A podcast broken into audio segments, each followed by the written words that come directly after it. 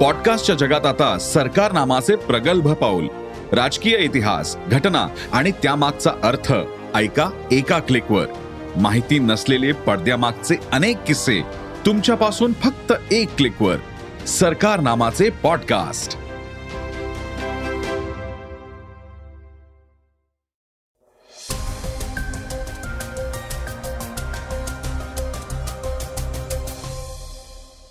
नमस्कार.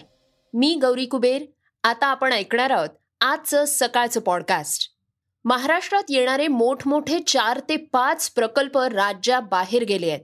त्यामुळे राज्याच्या राजकारणात आरोप प्रत्यारोप यांचं सत्र सुरू झालंय.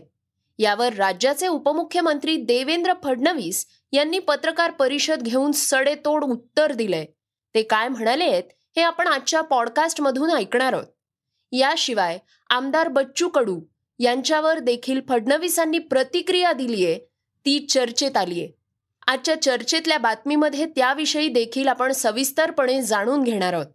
याशिवाय सहकार क्षेत्रातील द कॉस्मॉस कोऑपरेटिव्ह बँक लिमिटेडनं श्री शारदा सहकारी बँकेचं विलिनीकरण करून घेतलंय. हे प्रकरण काय आहे हेही आपण जाणून घेणार आहोत. चला तर मग सुरुवात करूयात आजच्या पॉडकास्टला. टेस्ला कंपनीचे मालक इलॉन मस्क यांच्या एका बातमीनं. टेस्ला या कंपनीचे संस्थापक अध्यक्ष इलॉन मस्क यांनी ट्विटर विकत घेतलंय आणि त्यामध्ये काही मोठे बदल केले आहेत. ट्विटरचे संचालक पराग अग्रवाल यांच्यासह अनेक अधिकाऱ्यांच्या हकालपट्टीनंतर आता आणखी एक मोठा निर्णय त्यांनी घेतलाय. यापुढे तुम्हाला जर ट्विटर अकाउंट पुढे ब्लू टिक हवी असेल तर त्यासाठी प्रति महिना पैसे मोजावे लागणार आहेत. ट्विटरच्या ब्लू टिकचा अर्थ म्हणजे तुमचं अकाउंट व्हेरीफाय होणार आहे. आतापर्यंत ट्विटरचं व्हेरिफिकेशन करण्याची प्रक्रिया अगदीच मोफत होती. त्यासाठी कोणतंही शुल्क मोजावं लागत नव्हतं. पण आता ट्विटरची सूत्र इलॉन मस्कच्या हातात गेल्यानंतर या व्हेरिफिकेशनसाठी प्रति महिना शुल्क आकारलं जाणार आहे. व्हेरिफिकेशनसाठी ट्विटर युजर्सना प्रति महिना वीस डॉलर्स एवढं शुल्क भरावं लागणार आहे. ट्विटर ब्लू सबस्क्रिप्शनला जवळपास एक वर्ष आधी लॉन्च करण्यात आलं होतं. याला ट्विटरची प्रीमियम सर्व्हिस म्हटलं जातं. या सर्व्हिसमध्ये युजर्सना काही एक्स्ट्रा फीचर्स ऑफर केले जातात जे सामान्य ट्विटर युजर्ससाठी लॉक असतात. यात वेगवेगळ्या प्रकारचे होम कलर स्क्रीन आयकॉन्सचाही समावेश आहे. खरं म्हणजे ट्विटर ब्लू सबस्क्रिप्शन आणि पेड व्हेरिफिकेशन्सद्वारे ट्विटर आपल्या रेव्हेन्यूमध्ये वाढ करण्याचा प्रयत्न करत आहे याचाच एक भाग म्हणून ट्विटरकडून जाहिरातीला डिस्प्ले करणं सुरू करण्यात आलंय.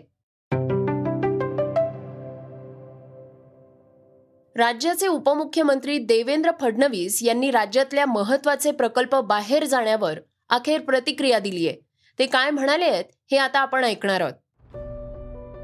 महाराष्ट्रात येणारे चार ते पाच मोठे प्रकल्प राज्याबाहेर गेले आहेत.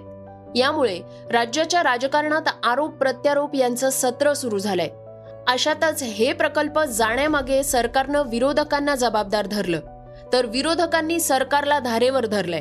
दरम्यान सत्ताधाऱ्यांनी बाजू मांडण्यासाठी राज्याचे उपमुख्यमंत्री देवेंद्र फडणवीसांनी पत्रकार परिषदेतून माहिती दिलीय. फडणवीस म्हणाले की सॅफ्रन प्रकल्प महाविकास आघाडी सरकारच्या काळातच हैदराबादला गेलाय. त्यावेळचं महाराष्ट्राचं वातावरण चांगलं नव्हतं असं मत प्रकल्पाच्या प्रमुखांनी मांडलं होतं. तेव्हा उद्धव ठाकरे मुख्यमंत्री होते. त्यांनी या प्रकल्पाकडे अजिबात लक्ष दिलेलं नाही. दोन मार्च दोन हजार एकवीस रोजी सॅफ्रनच्या प्रमुखांनी ट्विट करत ही माहिती दिली होती की ते हैदराबादला प्रकल्प सुरू करतायत. उद्धव ठाकरेंच्या काळात प्रकल्प गेले आणि आता आमच्या काळात प्रकल्प गेल्याचा गाजावाजा केला जातोय. जेव्हा प्रकल्प गेला तेव्हा ठाकरे सरकारनं अजिबात लक्ष दिलं नाही पत्र व्यवहार केला नाही संपर्क केला नाही असा आरोप उपमुख्यमंत्री देवेंद्र फडणवीस यांनी केलाय.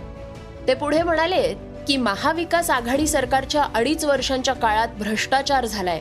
मंत्री जेलमध्ये गेले आहेत. त्यामुळे महाराष्ट्रात कुणीही यायला तयार नव्हतं. महाराष्ट्रातली विस्कटलेली घडी जागेवर आणण्यासाठी आम्ही काम करत आहोत. महाराष्ट्रात पंचवीस हजार कोटी रुपयांच्या गुंतवणुकीच्या प्रस्तावांना कॅबिनेटनं मान्यता दिली आहे एका मीटिंगमध्ये आम्ही ते मंजूर केलंय.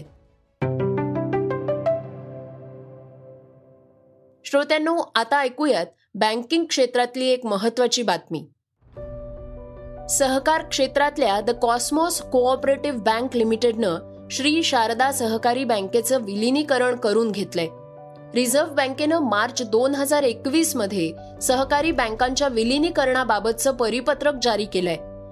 अशी माहिती पत्रकार परिषदेत कॉस्मॉस बँकेच्या संचालक मंडळानं दिली आहे श्री शारदा सहकारी बँकेची व्यावसायिक उलाढाल ही जवळपास पाचशे पन्नास कोटी आहे. यावेळी अधिक माहिती देताना उपाध्यक्ष सचिन आपटे म्हणाले की राष्ट्रीयकृत बँकांच्या विलिनीकरणामुळे होणाऱ्या त्यांच्या समन्वयाचे फायदे उठवण्याकरता ग्राहक सेवा वाढवण्याकरता आणि बँकांची क्षमता वाढवण्याकरता.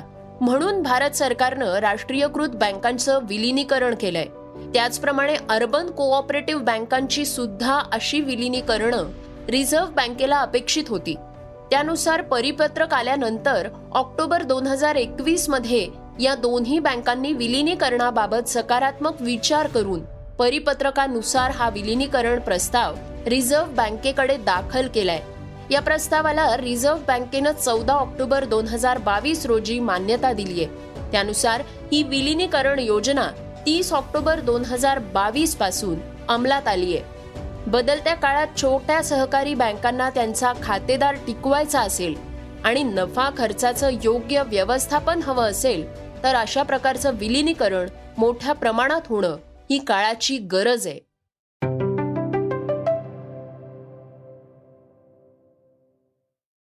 श्रोत्यांनो आता आपण ऐकणार आहोत आजच्या वेगवान घडामोडी. सुप्रीम कोर्टानं टू फिंगर टेस्ट प्रकरणात एक मोठा निर्णय दिलाय. बलात्कार प्रकरणात पीडित व्यक्ती वर्जिन आहे की नाही यासाठी टू फिंगर टेस्ट केली जाते. ही टेस्ट महिलांसाठी अवमानकारक आणि अवैज्ञानिक असल्यानं भारतात या टेस्टला आठ वर्षांपासून बंदी आहे. पण तरीही आजही ही टेस्ट केली जाते. याची दखल घेत सुप्रीम कोर्टानं केंद्र सरकारला टेस्ट करणाऱ्यांच्या विरोधात कडक नियमावली तयार करण्याचे आदेश दिले आहेत. नेक्स्ट जनरेशन लॉन्च व्हेकलच्याच म्हणजे एन जी एल व्ही आराखड्यावर इस्रो दोन हजार पस्तीस पर्यंत स्वतःचं अवकाश स्थानक उभारणार आहे. यासाठी अधिक वजन वाहून नेणारा आणि फेरवापर करता येऊ शकणारा प्रक्षेपक विकसित करण्यात येणार आहे. विविध प्रकारच्या अंतराळ मोहिमा याद्वारे यशस्वी होऊ शकणार आहेत. बिग बॉस मराठी हा कार्यक्रम नेहमीच वेगवेगळ्या कारणांसाठी चर्चेत असतो. आता या शोमध्ये अभिनेत्री स्नेहलता वाईकर यांची वाईल्ड कार्ड एंट्री झाली आहे. बिग बॉसच्या घरात तिची एंट्री होताच तिचा किरण मानेंसोबत वाद रंगताना दिसतोय. त्यामुळे पुढल्या दिवसात बिग बॉस मधली उत्सुकता आणखी वाढणार असल्याची चर्चा सोशल मीडियावर रंगतीये. भारतीय क्रिकेट संघाचा स्टार फलंदाज विराट कोहली सध्या चर्चेत आलाय. तो ज्या हॉटेलमध्ये थांबलाय त्या हॉटेलमधल्या एका रूमचा व्हिडिओ सोशल मीडियावर व्हायरल होतोय. त्याच्या चाहत्यानं तो व्हिडिओ शेअर केलाय. त्यामुळे कोहलीनं संताप व्यक्त केलाय. आपल्या अनुपस्थितीत त्यांना अशा प्रकारचा व्हिडिओ शेअर करणं म्हणजे वैयक्तिक आयुष्यात केलेली ढवळाढवळ आहे असं कोहलीनं म्हटलंय. मी जर माझ्या हॉटेलच्या रूममध्ये सुरक्षित नसेल तर मी कुठे सुरक्षित असणं अपेक्षित आहे असा प्रश्न कोहलीनं उपस्थित केलाय. श्रोत्यांनो आता आपण ऐकणार आहोत आजची चर्चेतली बातमी. राज्याचे उपमुख्यमंत्री देवेंद्र फडणवीस यांनी सध्याच्या राज्याच्या वेगवेगळ्या घडामोडींवर भाष्य केलंय. या सगळ्यात त्यांनी आमदार बच्चू कडू यांच्या बाबत जे वक्तव्य केलंय ते चर्चेत आलंय. आणि त्याची सोशल मीडियावर चर्चा आहे. यावेळी फडणवीस यांनी शिंदे सरकारवर सातत्यानं खोटे आरोप केले जात आहेत असं म्हटलंय. फडणवीस म्हणाले बच्चू कडू सन्मान्य आमदार हे माझ्या एका फोन कॉलवर गुवाहाटीला गेले होते. त्यांना मी स्वतः फोन केला आणि मी त्यांना सांगितलं की आम्हाला सरकार बनवायचं आहे तुम्ही सोबत हव्यात आणि आमची अशी इच्छा आहे की तुम्ही आमच्या ग्रुपमध्ये यावं. त्याच्यामुळे बच्चू कडूंनी कोणाशी सौदा केला काही उलटसुलट केलं हे म्हणणंच चुकीचं आहे. बाकी इतरांचं मी म्हणत नाही. म्हणजे इतरांनी कोणी सौदा केला असं माझं म्हणणं नाही पण माझ्या फोनवर गेलेले नाहीत.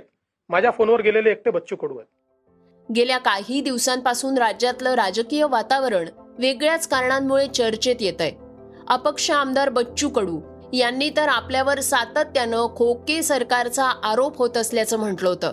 यावर आता मुख्यमंत्री आणि उपमुख्यमंत्री यांनीच खुलासा करावा अशी मागणी त्यांनी केली होती. त्यावर फडणवीस यांची पत्रकार परिषद चर्चेत आलीये.